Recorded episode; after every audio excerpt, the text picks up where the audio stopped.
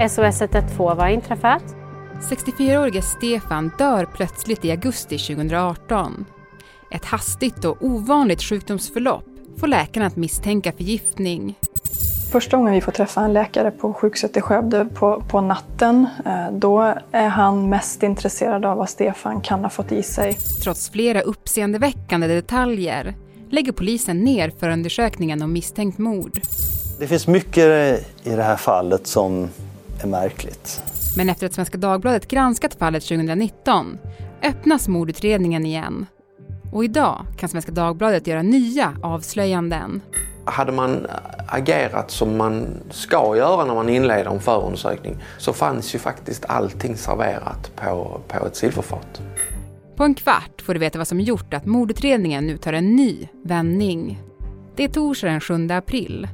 Jag heter Alexandra Karlsson och det här är dagens story från Svenska Dagbladet. Frida Svensson, granskande reporter här på Svenska Dagbladet. Hur blev du egentligen indragen i fallet med Stefans märkliga död? Ja, jag kommer ihåg den dagen ganska väl. Det var eh, sensommaren där 2018. Jag hade en ledig dag, jag låg och scrollade mobilen i soffan och så dyker det in ett mejl från Stefans anhöriga som sa att kan inte du titta på vår pappas död? Och så skickade man med en mängd dokument Eh, det var eh, journaler, obduktionsprotokoll, yttranden från experter och jag ägnade den där lediga dagen eh, i den soffan och bara läste och läste och läste och kände ganska snart att här finns det så många frågetecken att jag kan inte nonchalera det här. Jag måste ta mig an det här fallet. Men vad visste man då om hans död? Ja, det som gjorde att jag ville granska det här var just att det fanns väldigt olika syn på Stefans död. Eh, det fanns eh, polis och Rättsmedicinalverket som var helt övertygade om att det här var ett naturligt dödsfall, man misstänkte inget brott, Stefan hade dött av sjukdom och en, och en hjärtinfarkt. Och sen fanns det de här andra väldigt tunga, erfarna medicinska experterna som var helt övertygade om någonting annat. De var helt säkra på att Stefan dog av en förgiftning. Och sen fanns det ju då andra omständigheter runt Stefans död som väckte väldigt mycket frågor som polisen i det här fallet inte hade gått vidare med. Vi ska gå in på allt det, men först tänkte jag att du skulle få måla upp en liten bild om vem Stefan var. Stefan, eh, när han dör så, han närmar sig pensionen, han är 64 år. Stefan är en Skövdebo, en ganska vanlig person, en väldigt omtyckt kollega. Kollegorna beskriver honom som en gentleman som är den som ser till att det finns vetekransar till fredagsfikat, som hjälper till att byta till vinterdäck eh, om det behövs. Eh, hans barn beskriver att Stefan förmodligen var som som lyckligast när han själv var, var pappa till lite yngre barn. Att det var en, kanske hans finaste period i livet. Men ja, han är egentligen en, en ganska vanlig man. Så. Det är ett ihållande regn i Skövde den här söndagen i slutet av augusti 2018.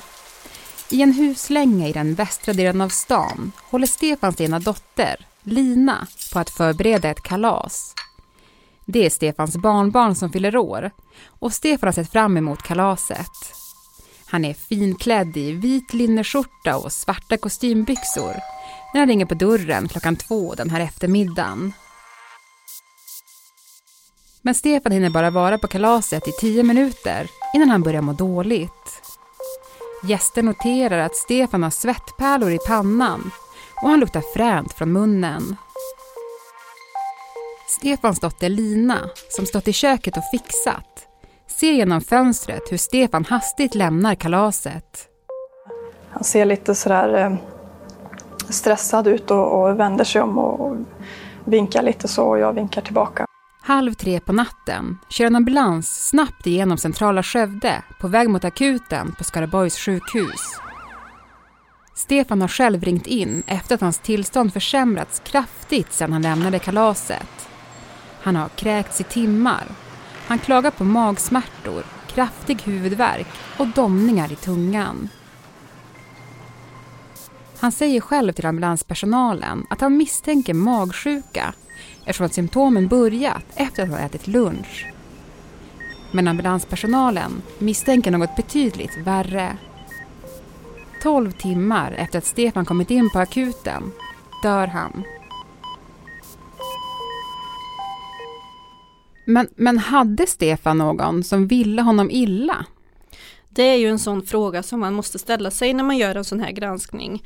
Och då eh, tittade vi ju på vilka befann sig Stefan tillsammans med under det här kritiska dygnet och de timmarna Eh, när han blir sjuk. Och då är han i sin bostad tillsammans med sin fru, numera änka, som är hemmahörande i Sydamerika men som Stefan då träffade över nätet och eh, bodde tillsammans med i flera år.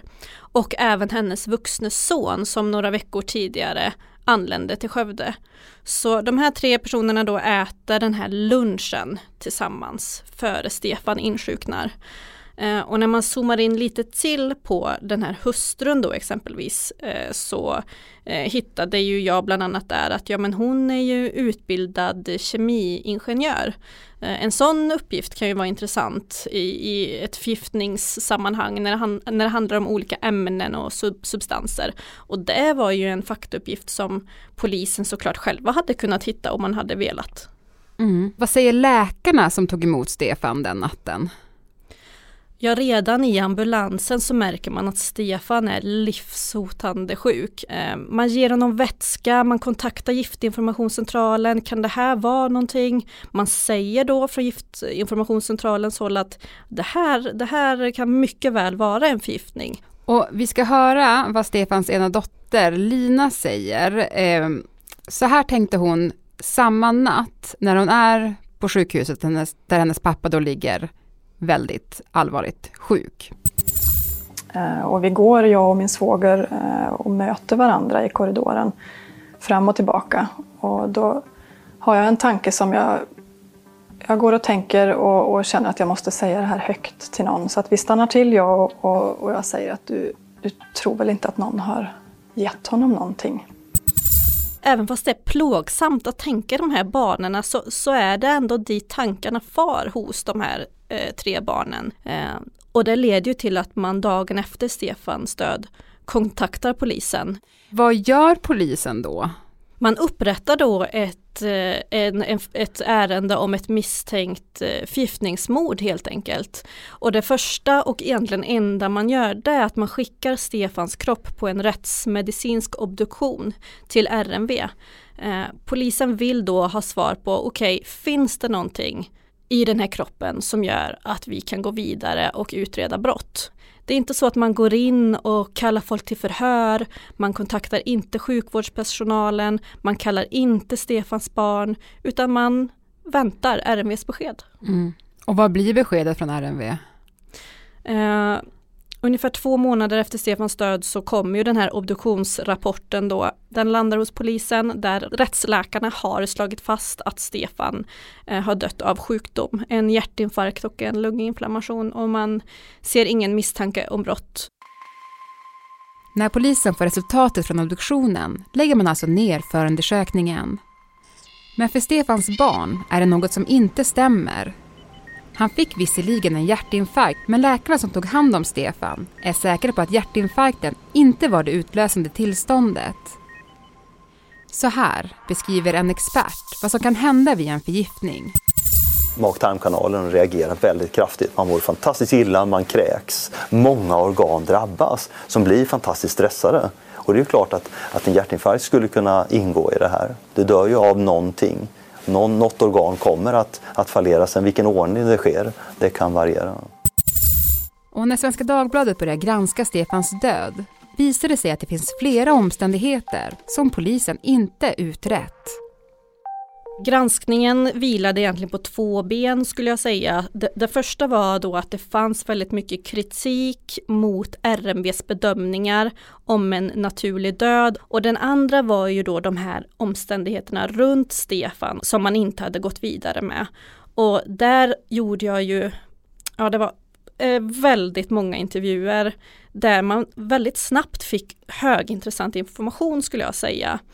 Det handlade om vittnesmål på sjukhuset, att hans eh, fru, numera änka, tidigt ville ha en kremering av kroppen. Det var anställda på begravningsbyrån som tyckte att hustrun och hennes sons beteende stack ut för att man var man, man var väldigt liksom angelägna om, om kremering, man ville ha liksom snabba möten om, om utbetalningen utav Stefans tillgångar för hustrun var ju då förmånstagare till, till vissa försäkringar och privatpension och sådär. Och sen så försvinner ju egentligen de här två personerna, eller de reser hem, de, man bokar en enkelbiljett hem till Sydamerika och eh, återvänder aldrig till Sverige utan att förhöras av polisen och utan också att få ge sin bild. Men du Frida, eh, polisen säger ju här att de, att de väntade på ett utlåtande och, eh, om hur Stefan dog eh, och sen då utifrån det skulle fortsätta utredningen. Men, men, men finns det någonting de hade kunnat göra i väntan på det här? Eller som till och med kanske hade hjälpt RMV? Det här är faktiskt en jätteintressant fråga inom eh, liksom rättskedjan och hur det går till när det handlar om mer oklara dödsfall. För det, det, är nämligen så att rättsläkarna, de vill inte obducera i blindo. Rättsläkarna vill ha så mycket information de kan, som vittnesmål från sjukhuset, eller liksom andra omständigheter som gör att okej, okay, ja men då behöver vi nog vara lite extra observanta på det här eller det här.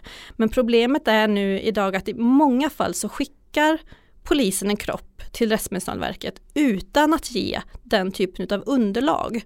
Och då blir ju också obduktionerna sämre för man vet inte riktigt vad man ska vara observant på. I december 2019 publiceras granskningen i Svenska Dagbladet som visar på flera oklara omständigheter kring Stefans död. Jag tycker nog att man inte tillräckligt noggrant har utrett möjligheten att han avled på grund av någon förgiftning. Några veckor senare väljer en överåklagare att öppna förundersökningen igen. En av de intervjuade experterna i granskningen kemiprofessorn Olle Mattsson vid Uppsala universitet, hade då ett förslag på en substans som Rättsmedicinalverket borde leta efter i Stefans sparade blod. Det var giftet antimon, som brukar kallas för en kusin till arsenik, vars effekt stämde extremt väl med Stefans symptom. Och nu, två år efter att förundersökningen öppnades igen, kan Svenska Dagbladet avslöja att man fått träff. En hög halt av eh, giftet antimon finns i Stefans blod och det är just nu eh, utredningens bästa bevis. Mm. Och vad innebär det här då för mordutredningen? Det är oklart hur RMV själva har bedömt den här halten antimon som har påträffats i Stefans blod. Eh, därför har jag tagit till eh, andra experter som fått, fått bedöma den här halten och bland annat då Erik Lindeman som är eh, överläkare på Giftinformationscentralen. Ja, han blev förgiftad av antimon och det gjorde att han dog på lite drygt ett dygn. Liksom. Det är unikt. Det finns antimonförgiftningar som har förekommit. Det är väldigt ovanligt ska sägas, men det finns fall som är kopplade till den delen av världen där Stefans eh, hustru och hennes son kommer ifrån. Frida, eh, jag vet ju att det var du som berättade för, för Stefans barn då att det var bekräftat att han blivit förgiftad. Eh, hur var det att göra det samtalet? De reagerade egentligen först med, med frustration. Eh, att det, det, här har vi sagt hela tiden och hade man tittat åt det här hållet från början då hade svaret funnits där hela tiden och då menar de ju då beviset som faktiskt fanns i hans blod. Mm. Och vad händer nu? Man fortsätter ju nu med vissa utredningsåtgärder. Eh, men det är ju ett otroligt svårt läge. Det är ett, nästan ett kritiskt skede i utredningen just för att fortfarande så befinner sig ju då eventuella misstänkta i ett annat land där det är svårjobbat helt enkelt. Eh, luckan man hade att hämta in de här personerna till för, förhör och så, den, den tappade man ju eh, i Sverige eh, för ganska många år sedan. Du Frida, en, en, sak som man eh, tänker på när man hör den här berättelsen om Stefan eh, och hur myndigheterna har skött den här utredningen. Eh, det är ju lite grann hur vanligt det här är. Alltså, vad vet vi om andra liknande fall? Det som kanske inte så många vet är att man har en standard screening kan man säga där man testar ungefär ja, men drygt ja, 230-250 olika läkemedel och droger för att se om man får träff där. Men får man inte träff inom det här liksom standardpaketet då är det ganska lätt att man missar en förgiftning. Som en annan expert eh, är inne på, en, en annan kemiprofessor, att även fast det här är ovanligt, vi måste våga titta åt det här hållet. Det här är inte någonting som har stannat på 1800-talet. Nu har vi ett fall med Stefan där man har påträffat det här mycket ovanliga gamla giftet antimon. Uppenbarligen så, så händer sånt här i Sverige i nutid. Du Frida, vill man läsa dina reportage och granskningar om Stefans död så kan man göra det på svd.se. Jag blev helt golvad av allihopa. Tack så jättemycket för att du var med i Dagens Story. Tack själva. Programmet idag producerades av Elin Romeliotto. Redaktör var Teresa Stenler von Matern. Och jag heter Alexandra Karlsson. Vill du kontakta oss så mejla till dagensstory.svd.se